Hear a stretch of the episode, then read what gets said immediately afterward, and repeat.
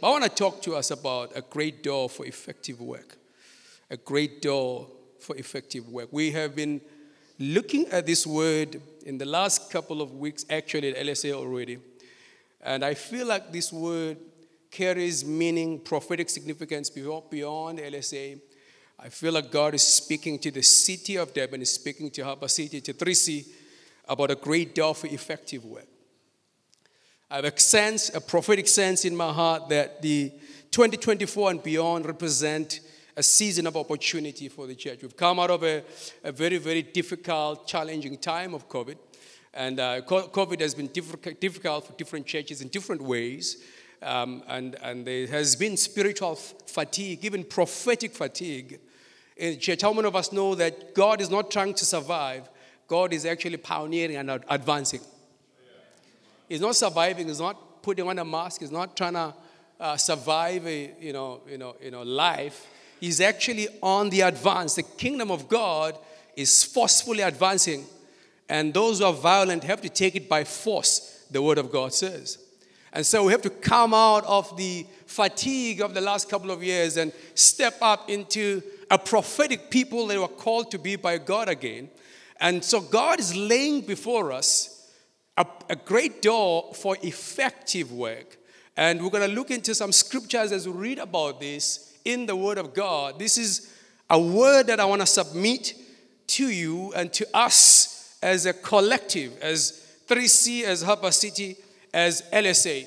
And I would say, even beyond this room into the sphere of the city of Durban, there is a great door that is opening in 2024 and beyond that the church has to be prepared for.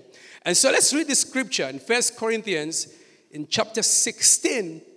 We're going to put up the scripture for us. We're going to read a couple of scriptures. We're tracking Paul today as he writes uh, about this. First Corinthians chapter 16, verses 5 to 11. There we go. I've got the scripture. They're reading from the NIV. It says this After I go through Macedonia, I will come to you, for I will be going through Macedonia.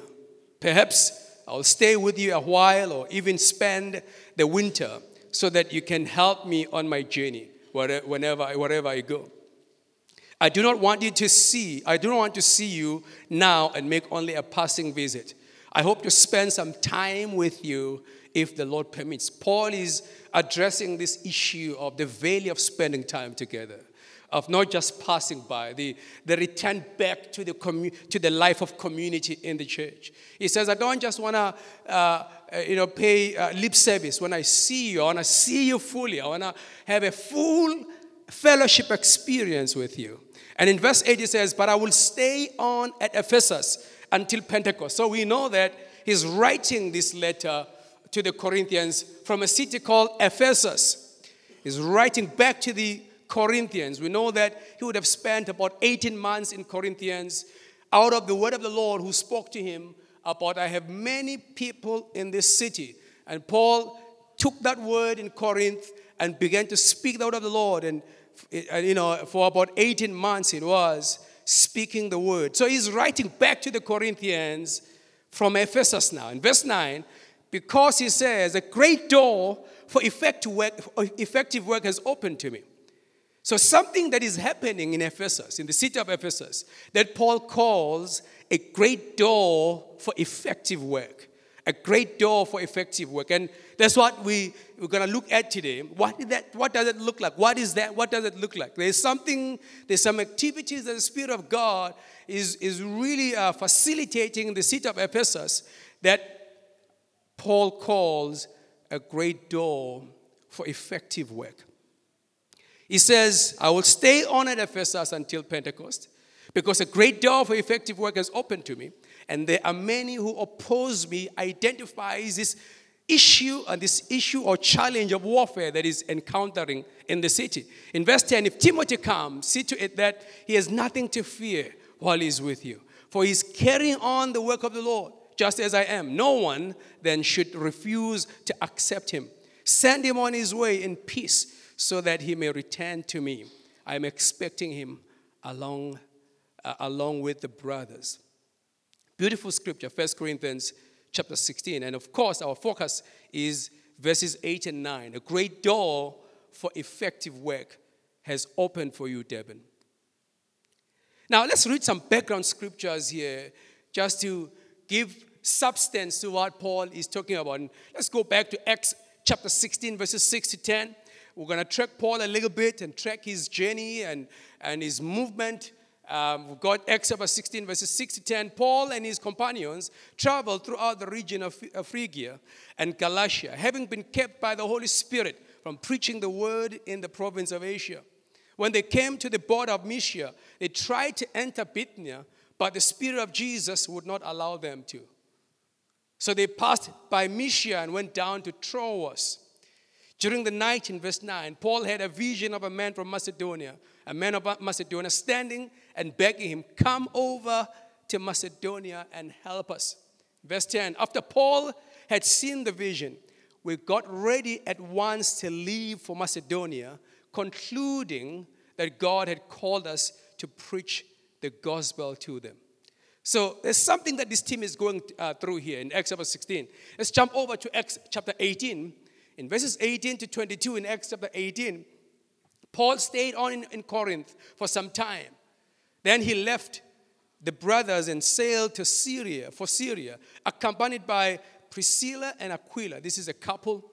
Before he sailed, he had his hair cut off at Can- Can- uh, Cenchreae because of a vow he had ta- taken. In verse 19, they arrived at Ephesus. So Paul arrives at Ephesus in Acts 18, verse 19, for the first time, where Paul left Priscilla and, Aquila. He himself went into, into the synagogue and reasoned with the Jews. When they asked him to spend more time with them, he declined. Interesting. But as he left, he promised, I will come back if it is God's will. Then he set sail from Ephesus. When he landed at Caesarea, he went up and greeted the church and then went down to Antioch. In Acts chapter 19, verses 1 to 2. While, sorry, verses 1 to 7. While Apollos was at Corinth, Paul took the road through the interior and arrived at Ephesus. So he's going back to Ephesus for the second time. There he found some disciples and asked them, Did you receive the Holy Spirit when you believed? They answered, No, we have not even heard that there is a Holy Spirit. So Paul asked, Then what baptism did you receive? John's baptism, they replied. Paul said, John's baptism was a baptism of repentance. He told the people to believe in the one coming after him, that is, in Jesus. On hearing this, they were baptized into the name of the Lord Jesus. When Paul placed his hands on them, the Holy Spirit came on them, and they spoke in tongues and prophesied. There were about 12 men in total. From verse 8 in Acts chapter 19, Paul entered the synagogue after this baptism experience and spoke boldly there for three months, arguing pers- uh, persuasively about the kingdom of God. But some of them became obstinate. They refused to believe and publicly maligned the way. So Paul left them. He took the disciples with him and had discussions daily in the lecture hall of Tyrannus. This went on for two years, so that all the Jews and Greeks who lived in the province of Asia heard the word of the Lord. In verse 11, God did extraordinary miracles through Paul. When the Bible has to say extraordinary miracles, and you know something amazing is happening in this place. In verse 12, so that even handkerchiefs and aprons that had touched him were taken to the sick, and their illnesses were cured, and the evil spirits left them. Some Jews who went around driving out evil spirits tried to invoke the name of the Lord Jesus over those who were demon possessed. They would say, In the name of Jesus, whom Paul preaches, there was no relationship with this Jesus, whom Paul preaches, I command you to come out. Seven sons of Sceva, in verse 14, a Jewish chief priest, were, were doing this. One day, one day, the evil spirit answered them, Jesus, I know. I know about Paul, but who are you? And the man who had the evil spirit jumped on them and overpowered them all. He gave them such a beating that they ran out of the house naked and bleeding. The idea of an old man storming out of the house naked is like, you just have to imagine that must have been quite a picture. And thank, thanks to Dr. Luke for adding that detail.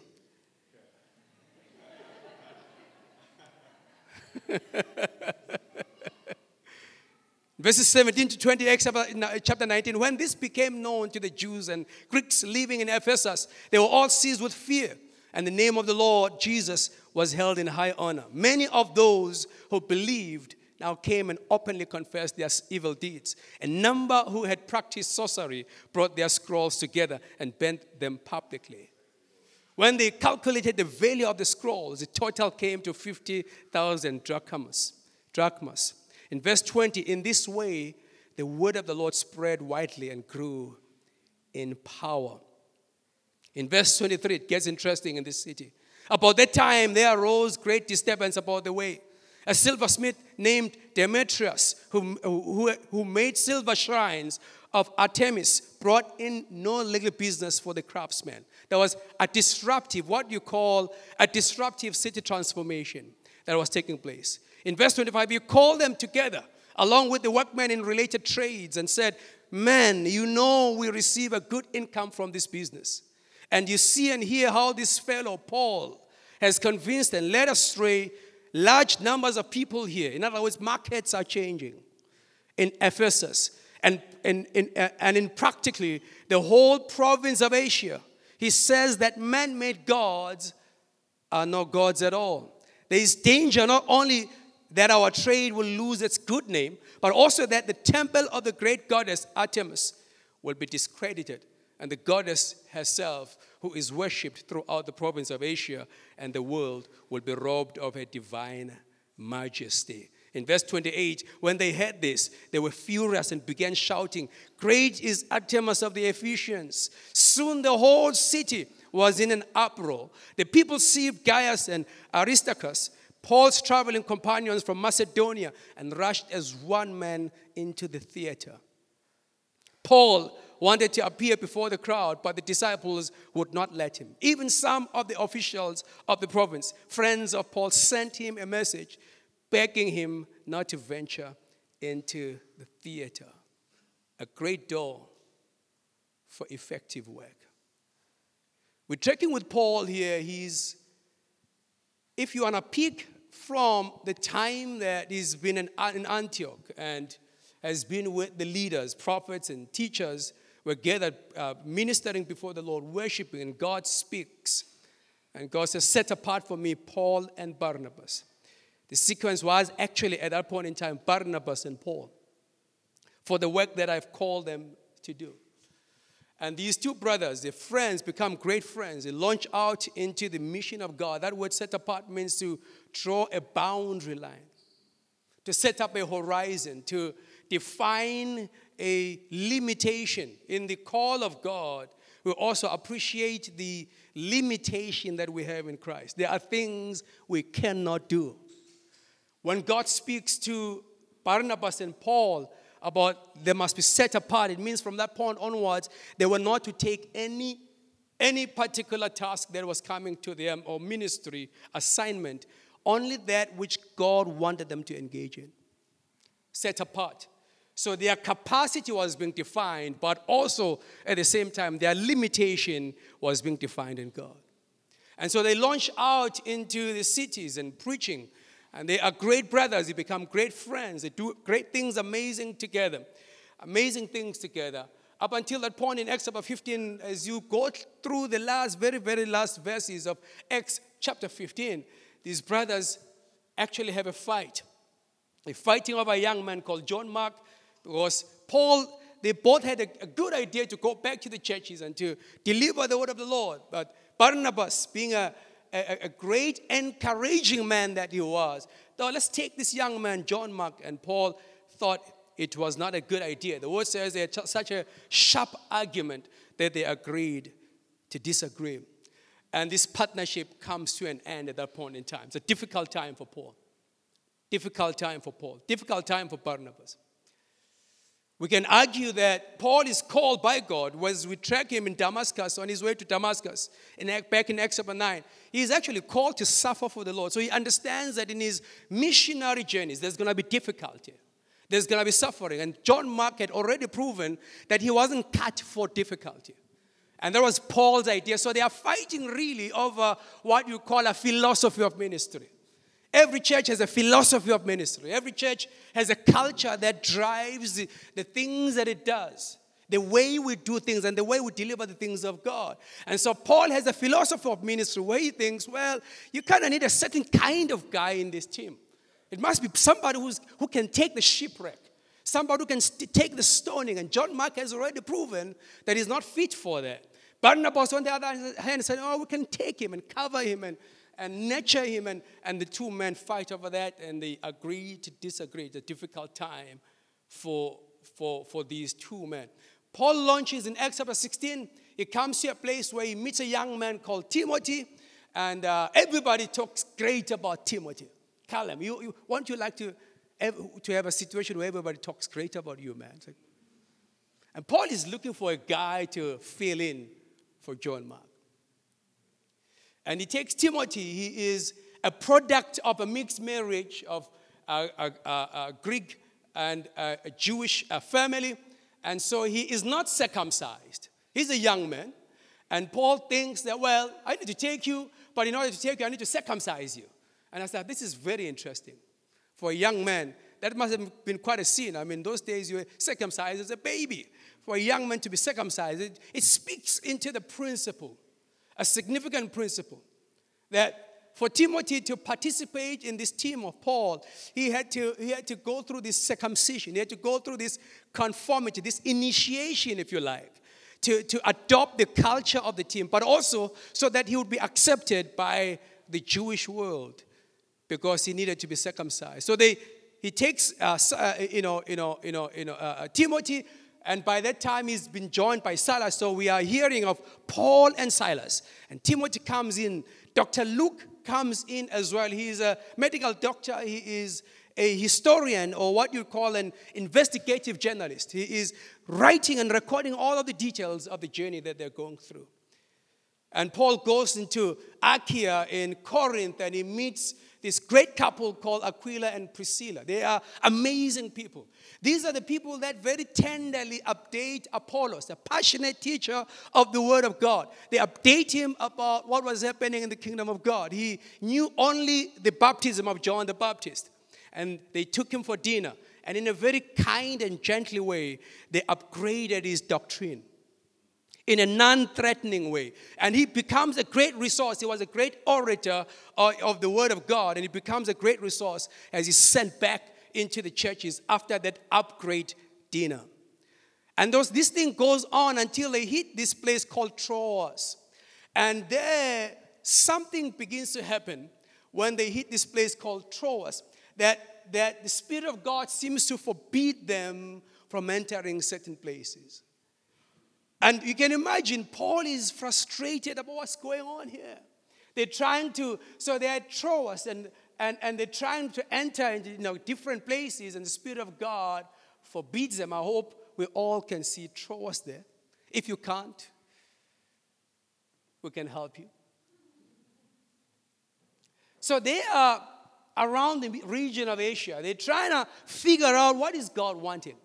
And in the midst of that, Paul sees a vision of a man from Macedonia. And I say, this map is quite interesting. And we're tra- tracking with this thing called a great door for effective work, ultimately. This map is interesting because if we are sitting in Paul's team, you know, eventually he will be writing from Ephesus about a great door for effective work has opened for me. And he's writing to Corinth. We can see Corinth to my left there from Ephesus. But he's in Troas and he's searching God, he's praying, and God says, Go to Macedonia. And I like, yeah, we could have just moved from Troas, uh, Jamie, to Ephesus. It's closer that way, it's easier that way. You think about the time, the physical effort, the logistics, the budget that it takes to follow the map of God as opposed to the map of man. And so Paul has to move from Troas to Philippi, where he meets a lady called Lydia, who opens her heart and her house to, to, to, to Paul and the team. And from there to Berea, down to Corinth, Athens and then back to Ephesus. And he's now writing from Ephesus about there's a great door that is opened for me. But it seems like this vision of a man from Macedonia has been a trigger in the spirit that there's a momentum that starts to build up for Paul and the team as they move from Troas to Philippi to Berea to Corinth and back to Ephesus. And that's where things begin to happen. The great door for effective work. The word great is a word, great is a word mega, the mega door. It speaks of the word door, the idea of a door in the Bible speaks of opportunity. There is a great opportunity, Paul is saying, for me in Ephesus. The Spirit of God has moved and has opened things. He's moved and broken hearts. He's opening the region in such a significant way. Paul calls it a mega opportunity, a significant opportunity in the spirit. He says a great door for effective work. And that word effective is the word from which we get the English word energy from. He says there is energy that has fallen upon us as a team. We are experiencing an energy that cannot be linked to our own physical ability. There is something that has broken out from the heavens upon our hearts. We have such operational capacity to preach the word of God, help us in Glenwood, that we know that is not from our strength. It is God. What is God doing here in this great door for effective work? It's a season to scale up the work of God. It's a season to open up and to scale up the work of God. It's a season to occupy things bigger than us, territories that are bigger than us, to have the capacity, the anointing from heaven to occupy territories that are bigger than us. And by the way, I do want us to be thinking inside of this word, not only for us as church, but for families, for businesses that are represented here, for organizations that are represented here. There's a mega opportunity for an effective work. There's a capacity, there's an anointing that is coming from God that is allowing us to occupy territories that are much bigger than our budget, much bigger than our giftings, much bigger than our logistical capacities. God is moving and is empowering us to begin to fill up territories that are big.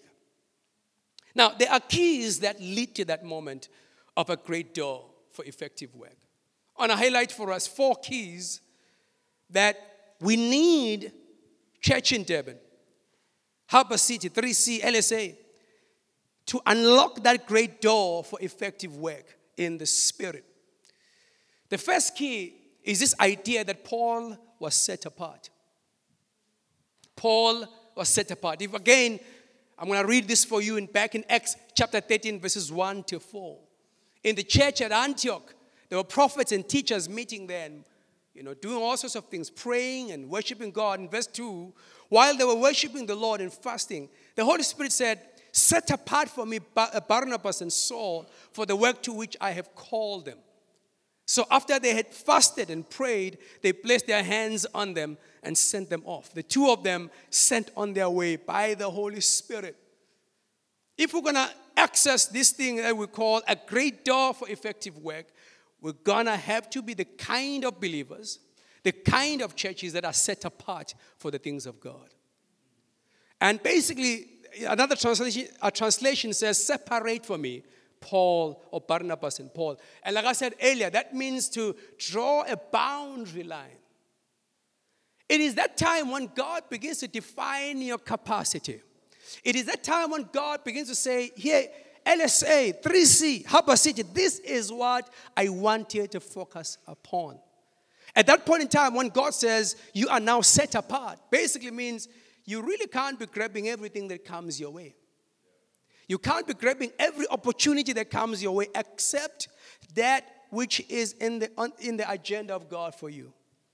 And the principle applies whether you're running a business or an organization set apart for me Barnabas and Paul for the work to which I have called them. I'm drawing a boundary line around them. I'm appointing them for a designated sphere that I want these two men to begin to focus upon. So, from that point onwards, if we're going to access the great door for effective work, it means we say, Hey, God, I, I, want, I want your agenda for me. What is God's agenda for 3C? What is, what is God's agenda for Harbour City?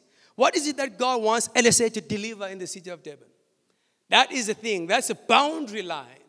We are limited in the call of God. To clarify the call of God is to equally clarify your limitation. We are not called to do everything. We cannot do everything.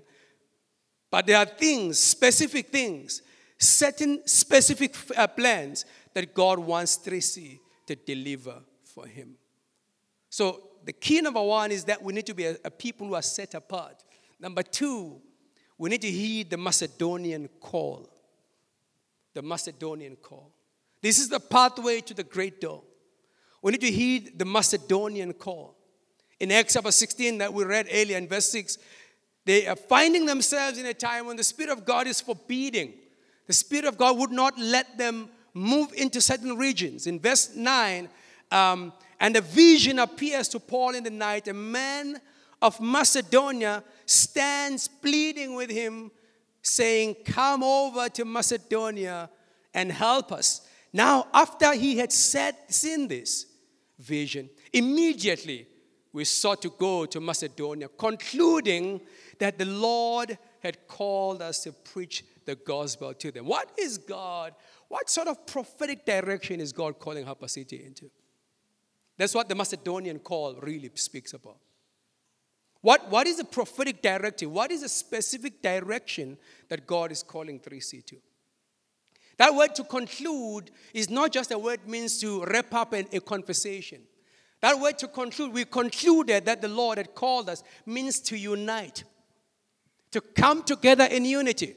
It means that a word from God, a prophetic directive from God that has been clarified and authenticated to be a word from God, brings a team together. It brings a church together. It brings people together. To conclude, the Greek word there it means to unite, to come together in unity around a thing that is believed to be a word from God. That's what we want. Churches rallying around a word from God rallying around, teams rallying around away from God. We concluded. One man sees a vision, the team concludes. God did not have to speak to everybody, but everybody was bearing witness as Paul shared the vision that, hey, this is a word from God. And there was a sense of concluding, which wasn't just we are wrapping up this conversation, but it was like, hey, we are rallying around this word. We are now going to adopt this as a mission of God for this team. We are, in fact, headed to Macedonia now.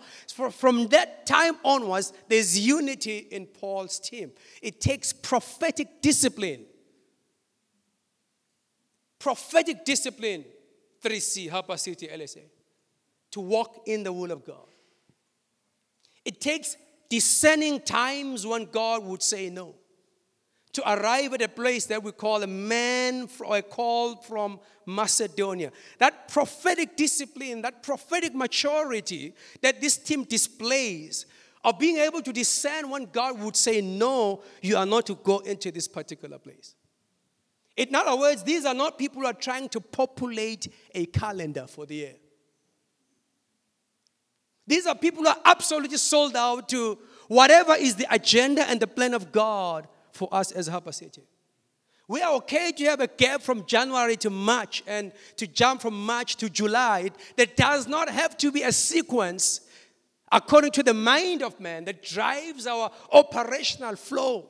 We are listening to the call of God. We're reading the movement of the stars, of the heavens, and we're discerning God's call. Where is He calling us to? Because where God calls us is where God has anointed us that prophetic discipline, that prophetic directive, the spiritual leadership. Paul steps up and he shares this vision from, of, of, of a man from Macedonia.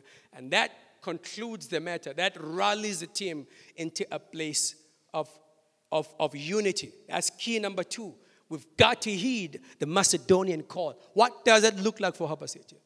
What does it look like for, for LSA? What does it look like for, for, for 3C? We've got to heed the Macedonian call. The Macedonian call does not have to be logistically convenient.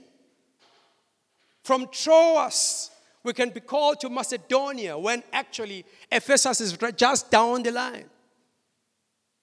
It does not have to be logistically convenient, it does not have to suit our budget, the Macedonian call. Does not have to even suit our physical effort because we trust in the anointing of God to rub upon us. It's not about the time and exhaustion. It is about what is it that God would want this team, this church, to do at this point in time. And you know why the question is important? Because one day we will actually account. We'll actually account about 2023. We will account about 2024 before the Lord, before the King of Kings. And so as Paul stands in Troas and thinking and wondering, God, why would we not go to Mysia and all these places? And God begins to direct him. It's Macedonia, Paul. Macedonia. And he goes all around back to Ephesus. And even there, when he arrives there for the first time, he doesn't seem to feel a rhythm of God. He hits the city for the first time in Ephesus, and he doesn't seem to feel a rhythm of God. And he leaves, he goes to Galatia, goes up to Galatia, and he comes back. It is the second time that Paul feels, hey, God is here, and there's something that is breaking out. So, key number two is Macedonian called. Key number three, we need praying churches. Praying churches. This was a praying team. When they arrived at Philippi in Acts chapter 16, verse 13, on the Sabbath, we went outside the city gate to the river where we expected to find a place of prayer. When, when a team looks, goes around looking for a place of prayer, we went outside the city gate to the river where we expected to find a place of prayer. It is not context that they meet Lydia, this entrepreneur woman who was dealing in in, in purple uh, cloth and all these things that she was doing. And God saves her and she opens her heart and she opens her house for this team. In verse 16, in same chapter, once we were going to the place of prayer. Once we were going to the place, how many, how many people arrive at the prayer gathering?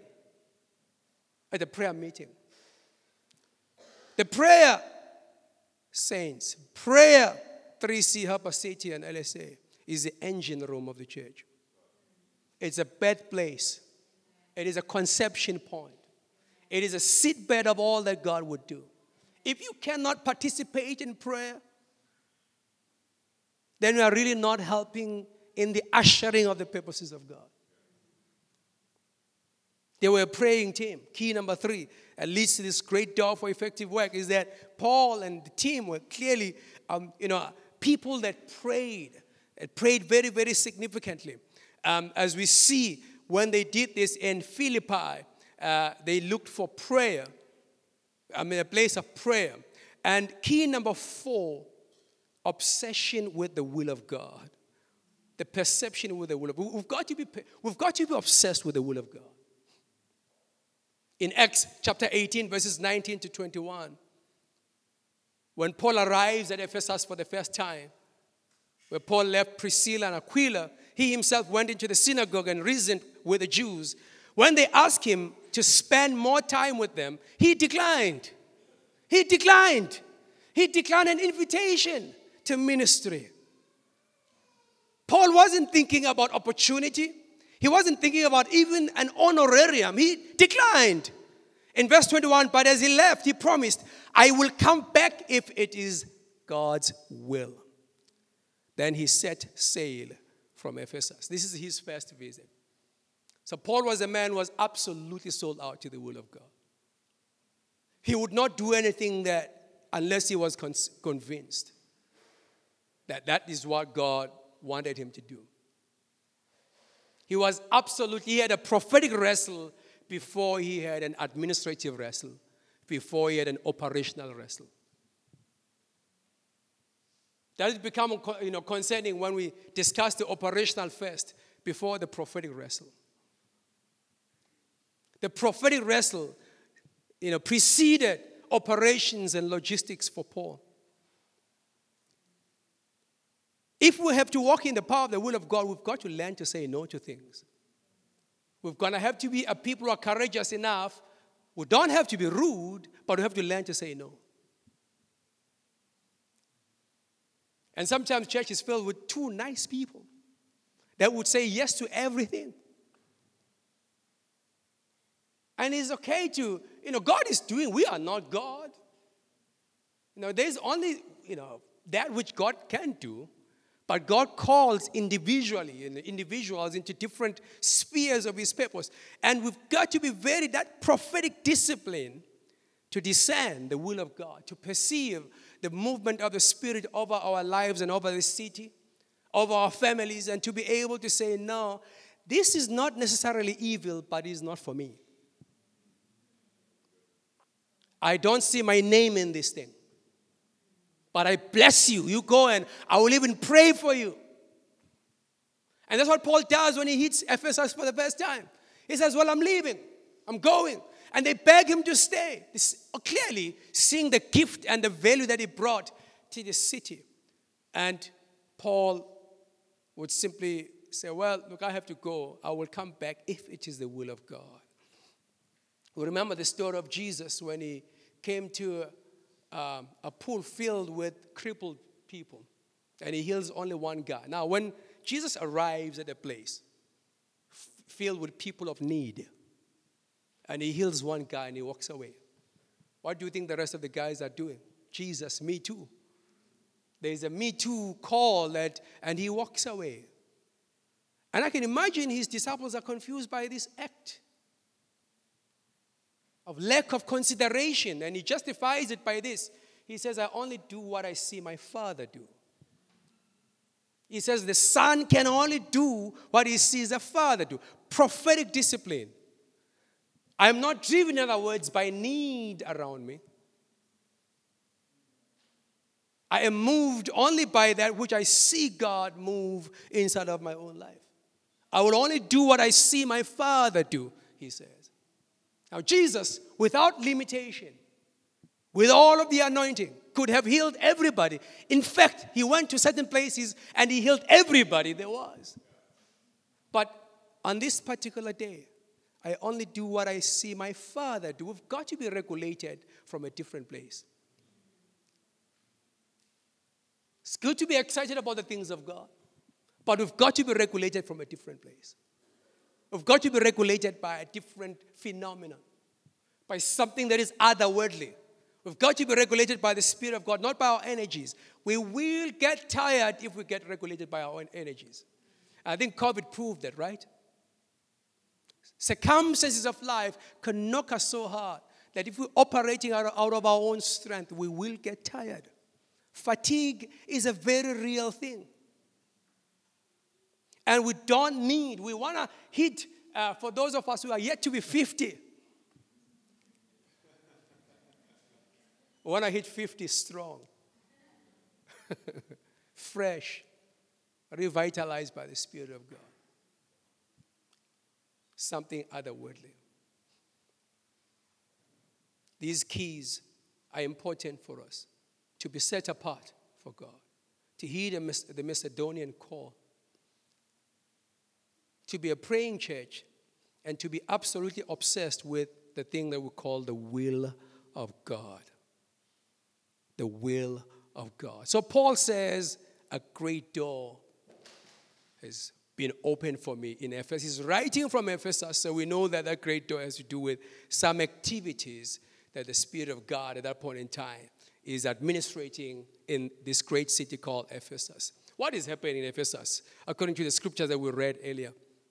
The great door that has been opened by God. There are four things that we can identify out of the activities of the Spirit in Ephesus. Firstly, there was the outpouring of the Holy Spirit. In Acts chapter 19, when he arrives and he finds these 12 disciples, they are John the Baptist guys. They are not updated about what God is, is doing, about the revelation and doctrine. They look weak to Paul.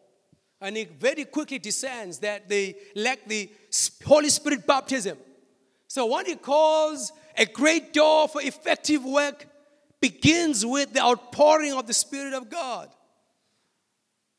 And while Apollos was at Corinth, Paul arrives in Ephesus and he finds his 12 disciples. He lays his hands on them and they receive the Holy Spirit. They begin to speak in tongues.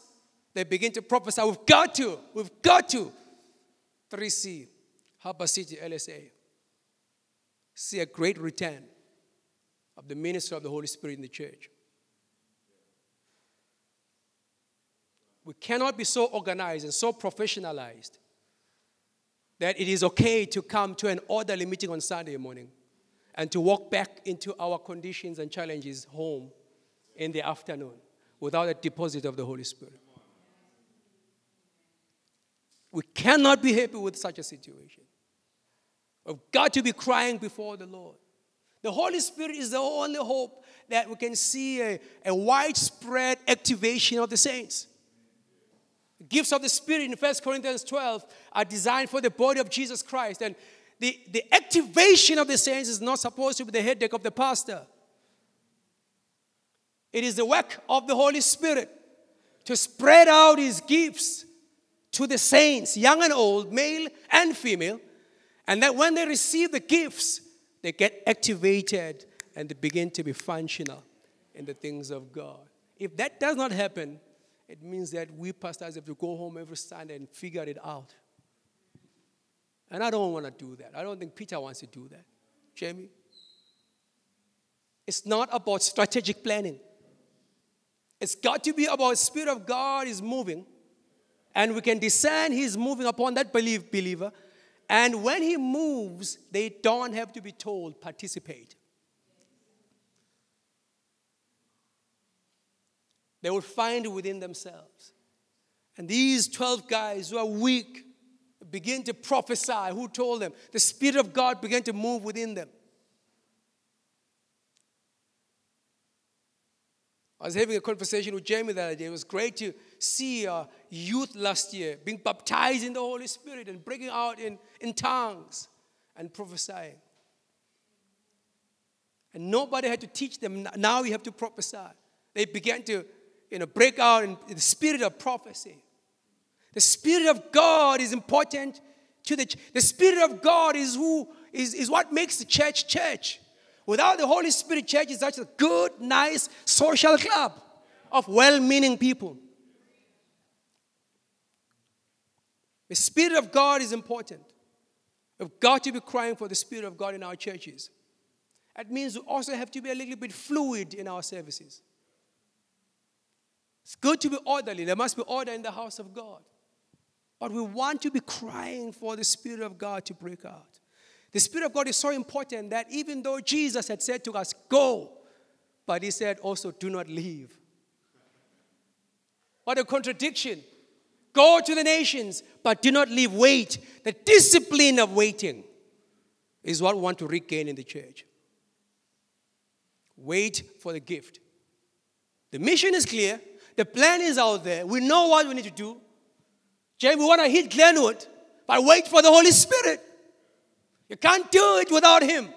If you try, you're just a bunch of well meaning people trying to do some humanitarian stuff. We are called to be church and to bring transformation to the spaces, to the culture around us. There was the outpouring of the Spirit of God that Paul released upon Ephesus by the laying on of hands. Number two, what was the activity of a great door? Was doctrine for regional impact. Doctrine. He took them to a lecture hall for two years, was teaching them, these disciples. They now had the Holy Spirit, they could contain it, they could take, they had the capacity to, to receive the word of the Lord. And he puts them in this lecture hall and begins to teach them. It says this went on for two years. So that all the Jews and Greeks who lived in the province, something was happening in Harbour City that hit Glenwood. All the Jews and Greeks who lived in the province of Asia heard the word of the Lord. In verse 20 in Acts chapter 19, in this way, the word of the Lord spread widely and grew in power. Something was happening in 3C that hit Westville. It was the honor of the word of the Lord in the hearts of the saints.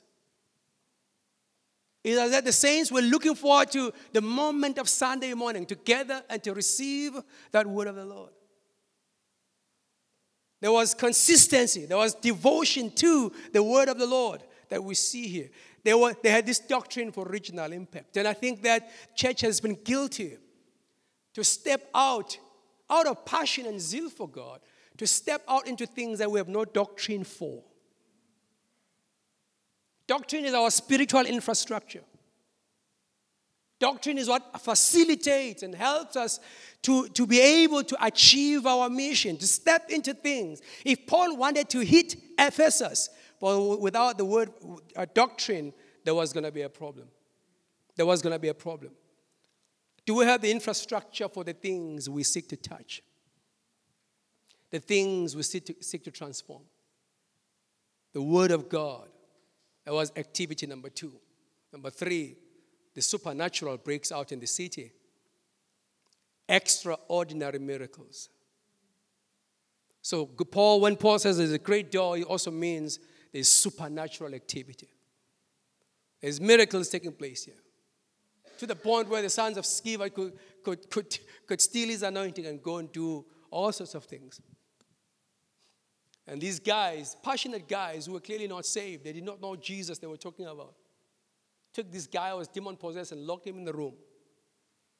They didn't realize the demon was napping.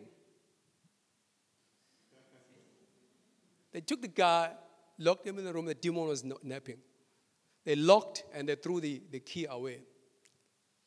And then the demon woke up.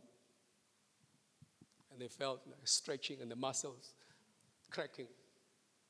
And the guy asked the simple question Who you? who you. Means that our legitimacy in our relationship with Jesus is important. The authenticity of our salvation. That the realm of the Spirit actually recognizes ranking order. We know Jesus, and they said, an email has come to us about Paul, this fellow called Paul, but we don't know anything about you. And that would be a terrible thing for demons to say to LSA. We don't know anything about this. There's been no report about you. Who you? And on the basis of that, the demon beats them up. I don't know how we get to the guys who were naked. I see the beating, the nakedness. I don't know how we get there. And they storm out, obviously, running for their lives. The miraculous breaks out in the city. Great door for effective work. Activity number four was disruptive city transformation. Many of those who believed now came and openly confessed their evil deeds. A number who had practiced sorcery brought their scrolls together and burned them publicly. When they calculated the value of the scrolls, the total came to 50,000 drachmas. Do you understand what's going on here? A whole industry is being disrupted the disruption of the kingdom of God does not always align to the authorities of the city, of the metro, of the council, and their plan for how they want to increase and, and open up the economy. Actually, in this particular case, Paul's work and Paul's ministry brings disruption to the economy of the city to the point where this crowd calls for a court uh, uh, hearing against Paul. Disruptive city transformation. Disruptive city transformation. People are confessing, people are, are, are banning books, and, and, and the industry is being affected. Markets are changing. Markets are changing. As the word of God is preached, markets are changing. Industries are being disrupted. And people get mad. They conduct a research, they find out it is Paul. No, Understand, big business always conducts research, right? To understand market trends and all these things. They found out it was Paul who was causing a change in the markets. Disruptive city transformation. So, a great door was the outpouring of the Holy Spirit. We want the Spirit of God, amen, The Spirit of God has to break out in our churches. The great door for effective work was doctrine for regional impact. The great door for effective work was the supernatural breaking out in the city. The great door for effective work was disruptive city transformation that Paul brought to Ephesus. And I was, as I was reflecting on this and, and we're concluding this, and I just felt the Lord add the component of youth to this great door conversation. I feel like there's something significant that's going to happen to the youth of this city. And that we need to get ready for that also. And as a way of concluding this, I'm going to read for you Matthew chapter 21 and verse just a couple of verses there. Jesus enters the city of Jerusalem. Matthew 21 verse 10. When Jesus entered Jerusalem riding on a donkey, the whole city was stirred and asked, Who is this? But when the chief priests and the teachers of the law saw the wonderful things he did and the children shouting in the temple area, Hosanna to the Son of David, they were indignant. Do you hear what these children are saying? They asked him. Yes, replied Jesus. Have you never read from the lips of children and infants, you have ordained praise? There's all sorts of things that Jesus does in Jerusalem that we're not going to talk about. I want to pick on the youth activation. The children breaking out in song and in praise, Hosanna, to the king. He was riding on a donkey. He arrived riding on a donkey. He wasn't riding on a, on a horse, he was riding on a donkey. The city was expecting a militaristic Messiah. And maybe there's been a, um, uh, uh, um, you know, discouragement and, uh, in this city of Durban and the kind of Messiah that we may have expected. He rides on a donkey. He's a king of humility. And when he arrives, something that begins to break out amongst the children is shout, Hosanna. That's an exclamation of adoration. It's a statement of praise. But that word Hosanna also means to save us. It's a cry for salvation. And I feel like the youth of this city is crying. Save us. It's a cry of salvation. In fact, that word Hosanna means save us and save us now. Save us and save us now. And so God is moving to touch the youth of the city. And these two we have to pray for. We have to pray for the schools of the city. We have to pray for the universities of the city. We have to pray for the youth and we need to find them. Because God is moving. And Jesus entering the city and is causing praise to break out from the lips of children. We need to trust God for portals and ways to teach, reach out to the young. Because unless, unless the young are touched by God and by the Spirit of God, there isn't, there cannot be any sustainability in a city.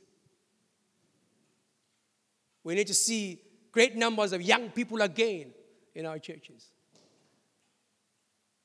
We need to go to schools and preach the word of the Lord. Universities when you pull the youth from the malls and bring them into, into the house of God. Because the king enters the city riding on a donkey, and that activates praise upon the lips of the young. Amen. A great door for effective work. Outpouring of the Holy Spirit. Doctrine for regional impact. The supernatural. Disruptive city transformation and youth activation is something of significance that God wants to do amongst the young of our city. And there's going to be shouts of Hosanna, Hosanna, save us now, Messiah. When everybody was being calculated about what to say and how to deal with the moment, the youth were spontaneous. They responded with honor to the arriving king. There was a breaking out of praise in the house of God. When everybody was trying to shush them, they began to worship, saying, Hosanna to the King. They were praising him, but also they were saying, Save us now. Save this city now. And the King wants to reach out to the young of the city. Amen. Let's stand and let's pray.